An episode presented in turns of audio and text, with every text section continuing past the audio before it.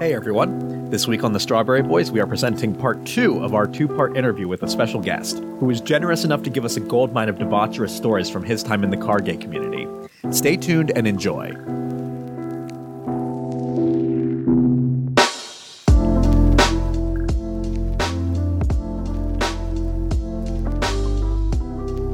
when we went to again, I took the one day trip back from um, we- back from uh, Georgia. We went to stay at the Xavier Roberts place because he had this resort next to it called Villagia, Mhm. and they had swimming pools and other recreational things. And I'm sure we got it cheap because it was a warm month and people weren't going to Georgia. So we go in and we're going to tour the Cabbage Patch Doll Museum.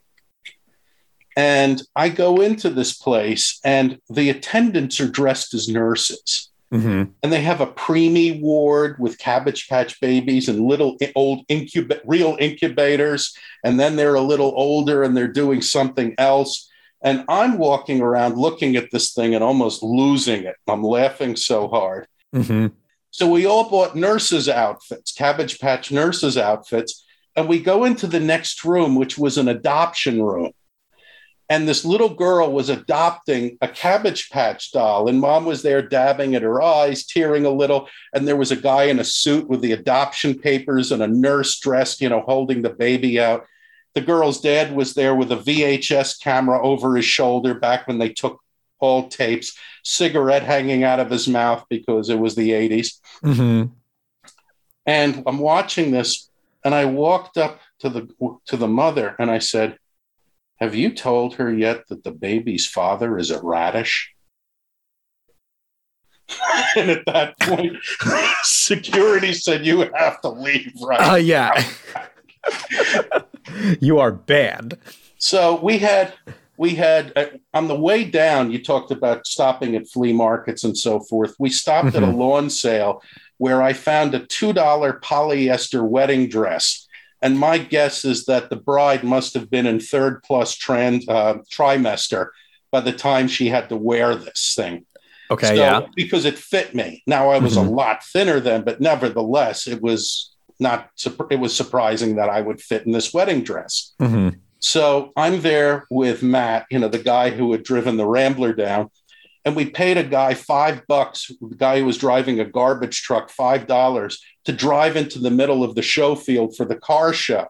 And we were hanging on the back on the hang bars, you know, where garbage men ride a garbage truck. So Right. I'm in the wedding dress. He's in a corset that isn't quite long enough with his dick flopping out Oh my god.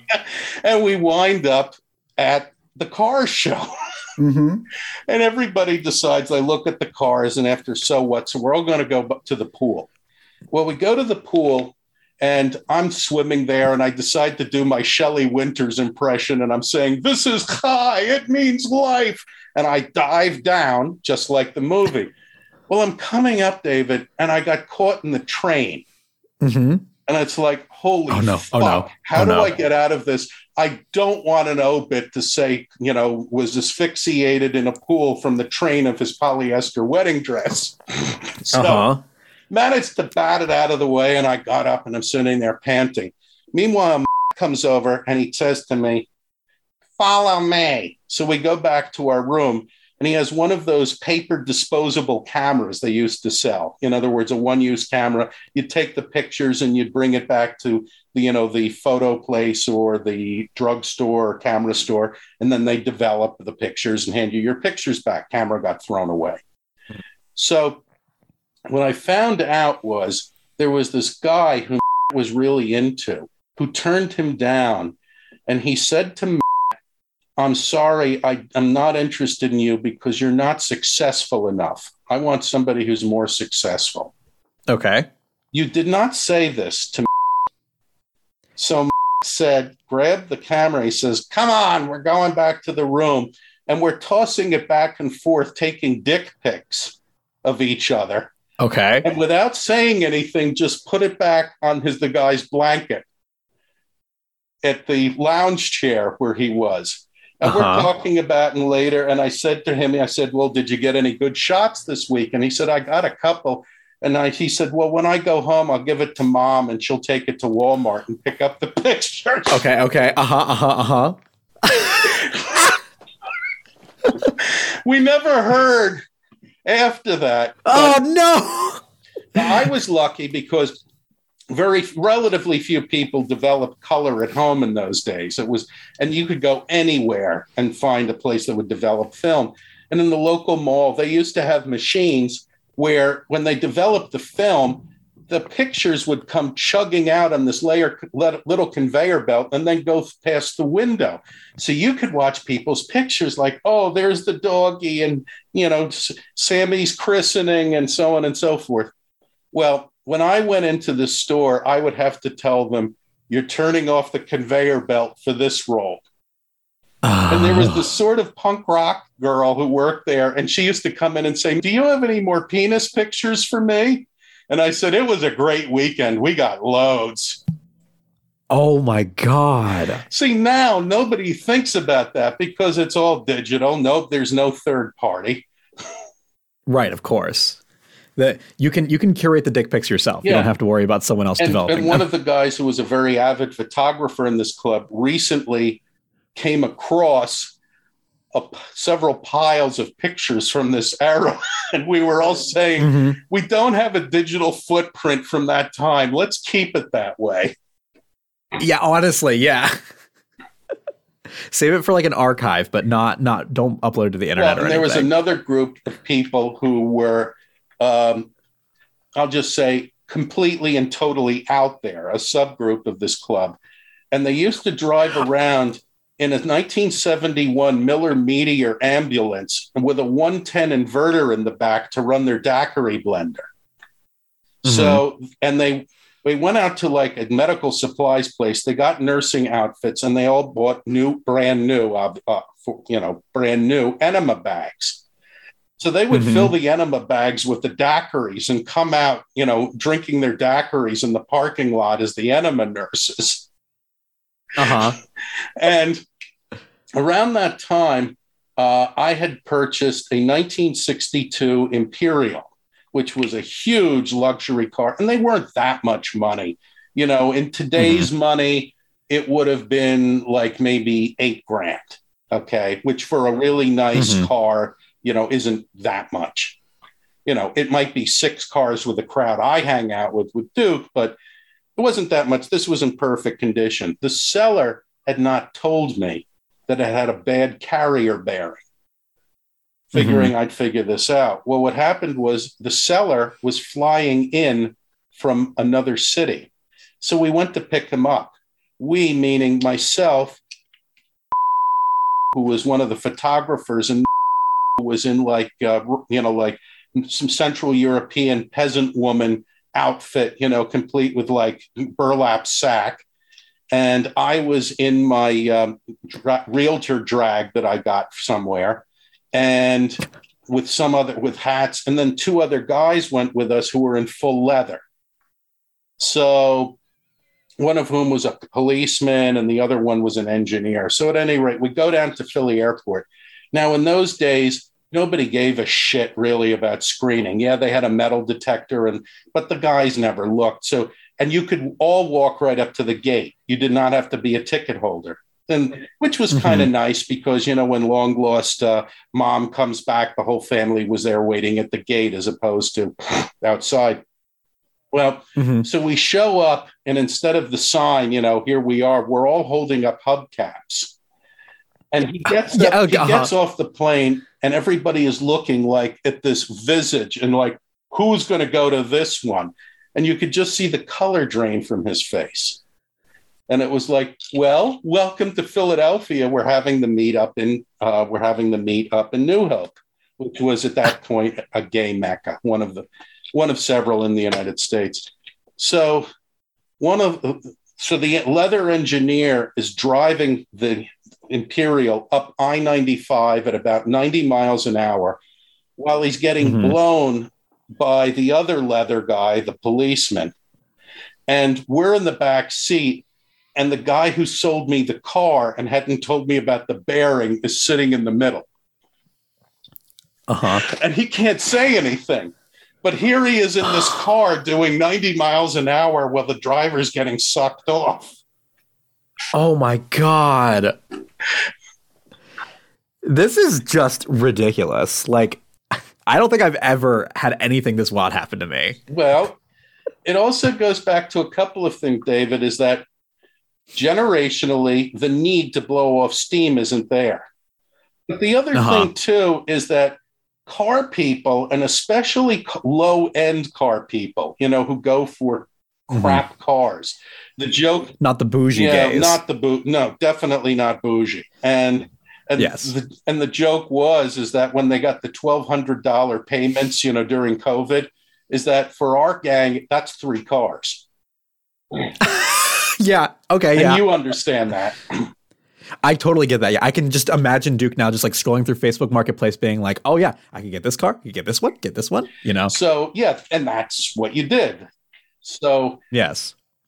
Related story is that I had a friend of mine who was an engineer in Virginia, and he had never done drag at meets before. And so we both started doing really shitty drag. Okay. Like not trying mm-hmm. to pretend we're women. This was just like having that course, terrible yeah. drag. So we both decided we needed shoes. Well, the problem is if you're a guy, good luck finding shoes. Okay. Maybe right. you can go to some stores where there might be large ladies. I had heard that if you go to a store in a black neighborhood, for instance, that there are large sizes, that that evidently was a thing. I had never heard of mm-hmm. it. And so I said to him, I've got an idea. There is a drag slash transvestite slash trans department store in uh, the meatpacking district in New York, now long gone, called Lee's Mardi Gras. And they stock shoes that we can fit in. And they used to run ads in gay newspapers that said shoes to fit a queen. So love that. We went to the New York Auto Show. We saw the cars. This was the era of the oval window Tauruses, which we laughed at because they were ugly as sin.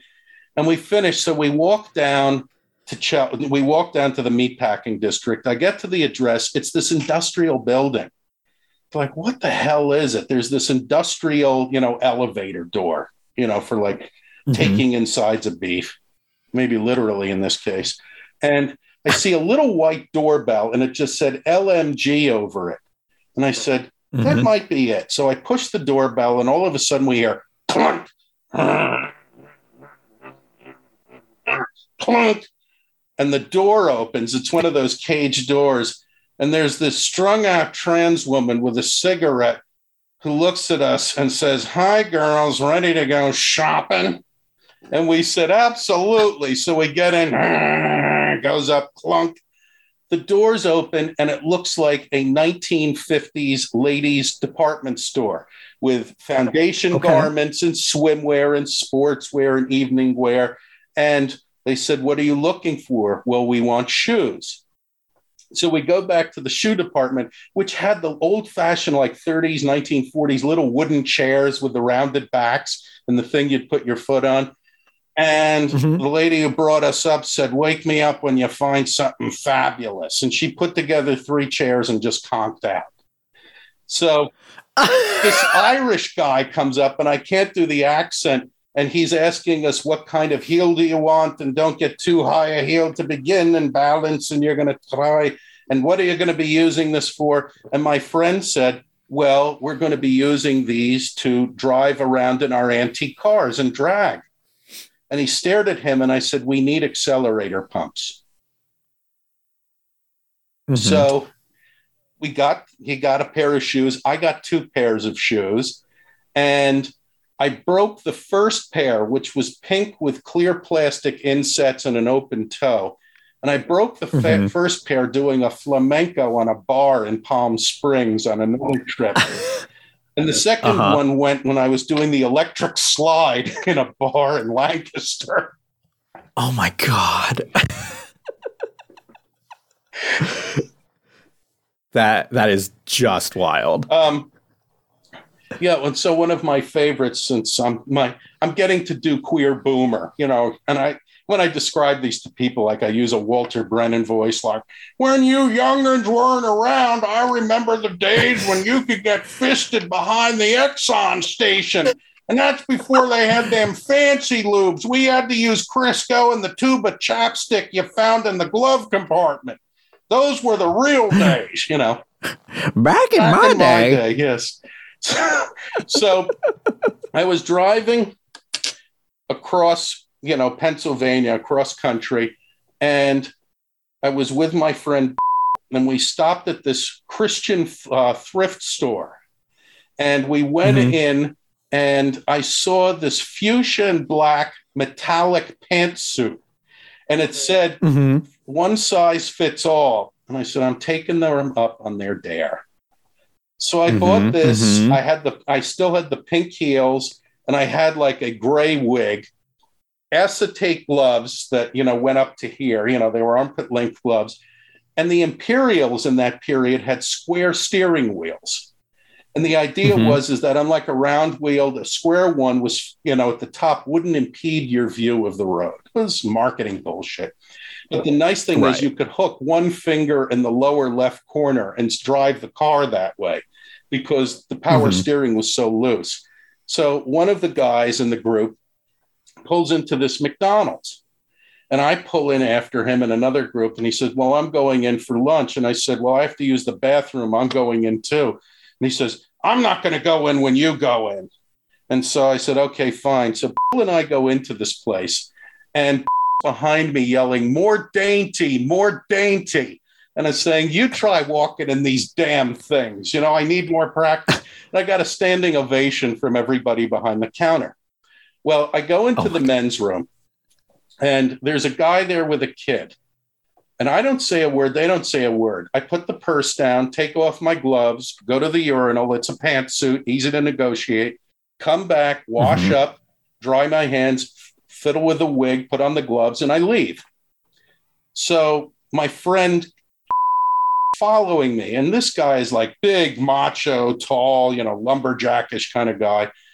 And the father mm-hmm. is lecturing his son, saying, I don't ever want to see you ever doing anything like that. And the kid's saying, Oh, I promised Dad I'd never do anything like that. And he turns to and he says, Wasn't that the worst thing you ever saw? And Charlie nods and says, Yeah, and I've been riding with her for the last three months.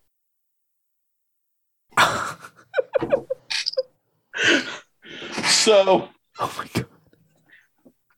We're just beginning on this story because a couple of weeks, I'm so I'm dining out on this one because it's a great story. And I'm at a friend's party and I'm in a gr- small group of people and I tell the story. And there's this one guy who starts getting really huffy and he says, very funny. So mm-hmm. all right, who you know, it's like who put the sand in your lube. So about two weeks later, I get a phone call from my friend, and he said, I almost fell off the toilet laughing. And I said, Okay, mm-hmm. what happened? You looked down? He said, No, no, not that. And he said, I was reading Philadelphia Gay News, and there was this outraged editorial about this guy who dresses up like Ethel Merman and was scaring straight people in men's rooms and how this is horrible disservice to the gay community. And we're trying so hard to be accepted. And, you know, and my friend saying, You're a pariah. You're an embarrassment to us all. Oh my God, I can't believe you made Philadelphia gay yeah, news. I made PGN. I was an embarrassment. So so of course that became the theme of another party. Uh huh. Uh huh. What? Wait. What was the theme? You know, the embarrassment, the pariah. You're the pariah oh, right, in the okay. community. So I like okay, walk I... and everybody would say, "Boo, boo." Okay, let's let's let's get let's get some booze and have a good time. Of yeah. course, yes. So, Figure out who can like do the thing that will make them the biggest embarrassment. Like who can top what you've well, done. no, there, there. Believe me, there were people who topped what I did. Uh, there was one one person who was doing work. Uh, oh God, I don't. I, I think this person's still alive, so I can't tell that story. Most of most of the people, I, unfortunately, I'm talking about are dead. So mm-hmm. yeah, those I can share with some names, and uh, and I figure we're all going to hell anyway, which is what we've been told for years. So might as well. Mm-hmm. We had one trip that we took out west that I wound up getting thrown out of Shepler's Western wear because I was trying on Dale Evans outfits. And they had plus mm-hmm. size cowgirl numbers.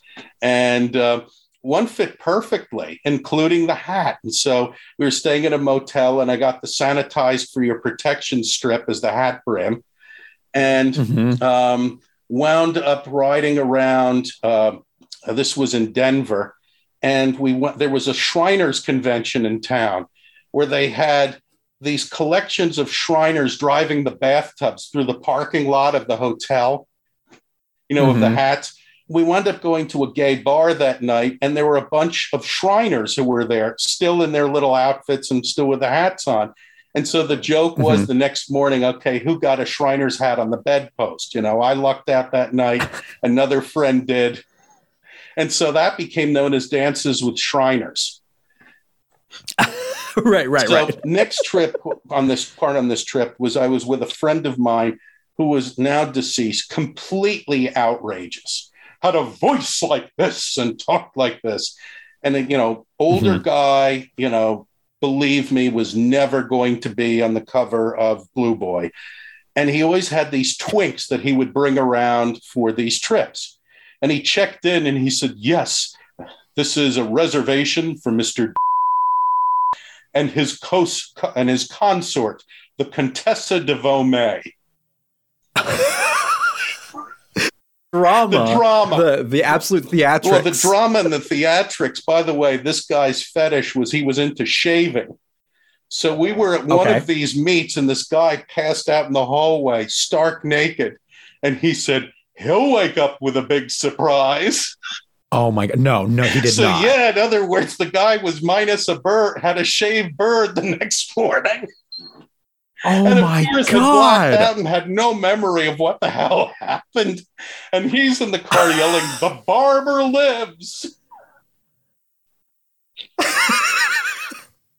that uh, that is inconceivable. That is that is so funny. Well, so we're in Las Vegas, and we've checked in. We're at the Luxor, and this is when it was mm-hmm. fairly new. And I we all I had an invocation to Ra because we had to praise Ra since we got a jacuzzi suite. You know, praise Ra okay. who giveth us us the jacuzzi suite and so forth. And I'm standing next to and this, you know, Egyptian slave girl goes by with a tray full of vodka martinis. And I said, How could our ancestors have fled such opulence? And he said, Come, let us have the Luxor lox. So we went for bagels and lox in the coffee shop, which again, they had another themed Egyptian slave boy coming in, you know, with, uh, with the extra onion, Bermuda onion. So he told us, he uh-huh. said, I've got a great idea tonight. He said, I'm going to take you to see my favorite comedian. It was a lady named Pudgy and she played mm-hmm. uh, Atlantic City. He had a place in Atlantic City. He said, "We're going to see Pudgy and have a great time." She has, you know, obviously a blue act, and it was gay friendly. So we get there, mm-hmm. and it turns out Pudgy was canceled because she had had a car. She had had a coronary, and mm-hmm. they replaced it with a girly show called Crazy Girls. So now mm-hmm. we have eight gay guys with front row seats at this girly show. And okay. the comedian comes out and she's trying to warm up the audience and she's doing anything like, Are there any birthdays? Are there any celebrations? Anybody have a celebration? So I raised my hand. She said, What's your celebration? And I said, It's the 37th anniversary of my bris. And she starts laughing. And she said, How do you celebrate that? And I said, The drinks are great. Don't go near the hors d'oeuvres. so by this point, she's laughing and she's doing jokes like she said, I have to wear a wonder bra and I'm old and I'm saggy. Why don't they have a wonder bra for men? And one of the guys yells, They do. It's called a Corvette. Oh my God. well, so the show starts and they do like the mm-hmm. send up of Evelyn Nesbit, you know, the lady on the swing, and she's naked lady is swinging over the audience, which and they, mm-hmm. it was mm-hmm. called Crazy Girls. And so the comic comes out to start the second act, and she points to me and she says, "By this time, we're on a first name basis. What are you guys doing here?" And I said, We came for Pudgy. We got stuck in a Borden's commercial. And so Mhm. at the end of the show, she said, We have a special present for you. And she gave me an autographed poster of the Crazy Girls. So it's all Mhm. of these these women who are in the spike heels, the 80s, you know, hair to heavens outfits, and high cut single piece bathing suits. hmm So one of the guys I was with is a custom framer, and he framed this Crazy Girls poster for me. And for years, I hang, hung, hung it over my bed just to confuse dates. Okay, yeah. So, by the way, David, if you or any of your listeners have a teenage boy in your life who would really love to have hot looking ladies in retro hair, you're welcome to Uh-huh. that poster. It's been in my basement ever since I was married. Okay. I will. I'll. Uh, I'll put the message out for them. Well, and on another part of that tour was along for this one as well. And we were staying at one of those atrium hotels, you know, where it's two floors and uh, the center is where they have the cocktail lounge and so forth and the glass elevator. Well, um, earlier that afternoon, actually, it was a previous trip a couple of years ago, early that afternoon before we went to a cocktail hour. Um, I'm Mhm. walking down the sidewalk sale with a friend of mine, and he says, you know, he's from New York. He said, Why don't you get that lovely dress? You could wear a dress tonight. And it was like tacky thing with like nautical flags. And I said, No, I'm not interested. You really ought to do it. And I figured I'd shut him up. And I said, I don't have the right shoes. So we go Mhm. back two more stores, and he points down at the ground in front of this Payless shoe store. And I said, Fuck you. Now I got to get the dress. It was the gold lame sandals with little seahorse charms hanging off it. So I Oh, borrowed a wig from a friend of mine, and I came down to the cocktail party in this outfit. And I Mhm. walk up to the bar to order my first uh, vodka martini, which I needed at that point. And a lady walks up next to me, and she's in exactly the same dress. hmm Wait. So did did he give her No, the no, dress no. or She- like? Oh, just a, Evidently, she had gone shopping that day in that strip center next to the hotel. So we're in exactly the same dress. And I turned to her and I said, I see we both have the same taste in sportswear. And she's there like turning white. And I said, Well, you know, mine's a joke. And at Yeah, that point, like she turned away and she walked away. Well, how of course, embarrassing. fast forward several years later, I'm at the same meet, a different year, and I'm talking to this really nice guy, and it turns out he's a mechanic, and he comes there to work on some of the cars from the guys who were in the West Coast. And he said, and I said, well, so it must be a lonely weekend for you because you're straight and you know nobody here is. And he said, yeah. He said a couple of years ago I brought my wife, but she was so traumatized by this guy who was wearing the same dress that she had on that she said, I'm never going back to this thing. You gotta be kidding. No, no way. I'm not kidding. oh my god. Yeah. that is too insane. That is so ridiculous. Well, that's what it was. And of course, well, Mhm. one of the things, for instance, they the theater theme one year it was called Disco Obispo. It was in San Luis Obispo, California. And they took Mhm. an AMC Pacer back when those things were worth like $12. And Mhm. they glued about 10,000 miniature disco mirrors to it and put it on a turntable. So it was spinning all night while the music was playing, and that was the disco ball. Was this pacer covered in disco mirrors? I love that so much. pa- that is I think incredible. it's still around. The last I heard a few years ago that uh, the Disco Obispo Pacer was still around. Anyway, by this time was totally tanked, and but and he was nude, riding in the glass elevator with his dick pressed against the glass, just going up and down in the hotel. Holy shit. And we're there like this family was about to get into the elevator, and it's like, I got to run interference. Somebody had Uh-huh. to get pants on him.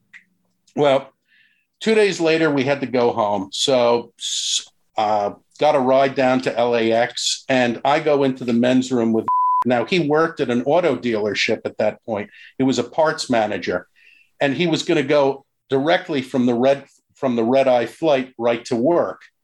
So he had to get into his jumpsuit for work. And we go into the men's room and he's staggering like this and like post, you know, pushing his hand against the wall and he yells, Help me, I gotta get into this thing. You know, so I said, Stand up hmm. straight, sir. And he stands up and I said, Now extend your right leg. And he does, and I get that leg. And your left, sir. Now arms over the head. Meanwhile, there are two or three people watching this thing. And I zip him up and I said, mm-hmm. Very good, sir. The claret and the invitation are waiting in the car, and Madame expects you no later than 8 p.m. And he nods and he walks out. And I turn to the people. I said, A bit eccentric, but a fair and generous employer. I mean, listen, you got to do what you got to do. You know, clearly the guy mm-hmm. was not going to do it himself. Oh my god. Oh my god. Okay. Well, uh, I think this is this is a great place to uh, to wrap it up. Um, the, your stories have been absolutely enchanting. I feel like I've learned so much about the car gay community that I did not know. Lot, lots was elucidated. Now, when you say car gay community, I have to reiterate, David. Yes. Okay. The car gay community today is mm-hmm. nothing to do with the car gay community 30 years ago. In other right, words, right. in general, the behavior is far, far tamer. The needs right. for outrageous behavior are tamer. First of all, most of the old fashioned gay resorts are no longer nearly as gay. We're wild because everything, the bars were replaced by apps. So mm-hmm. what I'm doing is I'm doing my version of what it was like a zillion years ago. Now, of course, then there are all the other stories about everybody who we knew who died from AIDS and what it was like mm-hmm. taking mm-hmm. care of friends and people who were kicked right. out by their families. And there was fantastic and there was horrible and mm-hmm. there was like no middle ground. It was like full out or stop, full off. Very, very all or nothing. All or nothing. So yes. I will leave you with one final story, and that is in okay. the old days, the Gay Pride Parade in New York was more ad hoc than it is now. Like you'd show up and you'd find a group that met your worldview, and you'd just march with them, and mm-hmm. all different types of groups. So one year I came there, and they had a group called Church Ladies for Safe Sex. And it was a group mm-hmm. of guys dressed as church ladies who were handing out condoms and information about safe sex. You know, I was going to say very serious message, but fun. And in those days, you could have a vehicle in the parade, you know, with just a regular contingent. So mm-hmm. parade was marked went in front on Fifth Avenue, and in that era, it would go in front of St. Patrick's Cathedral which in the 90s there were always protesters about you're going to rot, rot in hell, you're going to do this, repent, and so forth. And one of the mm-hmm. church ladies, Miss Phyllis, runs up to the protesters, hands them a leaflet, and says, Satan will possess your soul and take you to Bergdorf's. And I figure, how are you going to improve on that? Yeah, so charming. Well, thank you for letting uh, a geezer share tawdry stories from the distant past. Oh, this has been absolutely enchanting. Like I, this has been so thank. I, am so thankful to have you on. My pleasure. Thank you so much for coming on. And I can't wait till you come to Philadelphia. Yes, I'm very excited to hear more stories with Duke in person when we come and meet you in Philly. Yeah, well, there are lots more. Clearly so. Yeah, I feel like I like even though we've we've covered so much ground, I feel like we've just scratched the surface. Well, and again, it was it was beyond crazy. I am. I mm-hmm. will say that given the choice between now and then, I vastly prefer now because uh-huh, little. of the fact, you know, and, and, an example of that is about a couple of years, two year, what is it, two years ago when Buttigieg was running for president. And I was at a mm-hmm. street fair, and one of his operatives was handing out stuff and stickers. And I walked up to him and I said, Do you realize what an achievement this is? And I said, Buttigieg made it cool to be boring. And he said, What? Yes. And I said, In my life, I've gone from invisible to fabulous to boring. This is an achievement. This is an achievement where it's a nod and like, oh, yeah. And mm-hmm. that is the difference. That is what's so fantastic about, frankly, growing up today, about having instant information about anything, about not being isolated, about not having to go into a city to find a gay newspaper, not having to rent a post office box three towns over for correspondence if you're trying to meet a guy and you don't want it mm-hmm. to show up in your mail. You know, exactly. That, that yeah. garbage is over, thank God. Um, mm-hmm. And I was once on a trip to Taipei and I was in a gay bar there and I met this really nice couple. And one guy was ethnic Chinese who had grown up in Taipei, the other was an American Anglo. And they had to live in Taipei because they could not get permanent residency status for the partner. Mm-hmm, right. So they would take a visa and they'd spend several months in the United States but they had to have their life and their business in Taipei. And what's right. fantastic now is that's not an issue. I have mm-hmm. a friend right now met the love of his life who came from Germany. Well, guess what? They just followed the normal procedures for somebody who is getting married to an American and wants to become an American citizen. Done.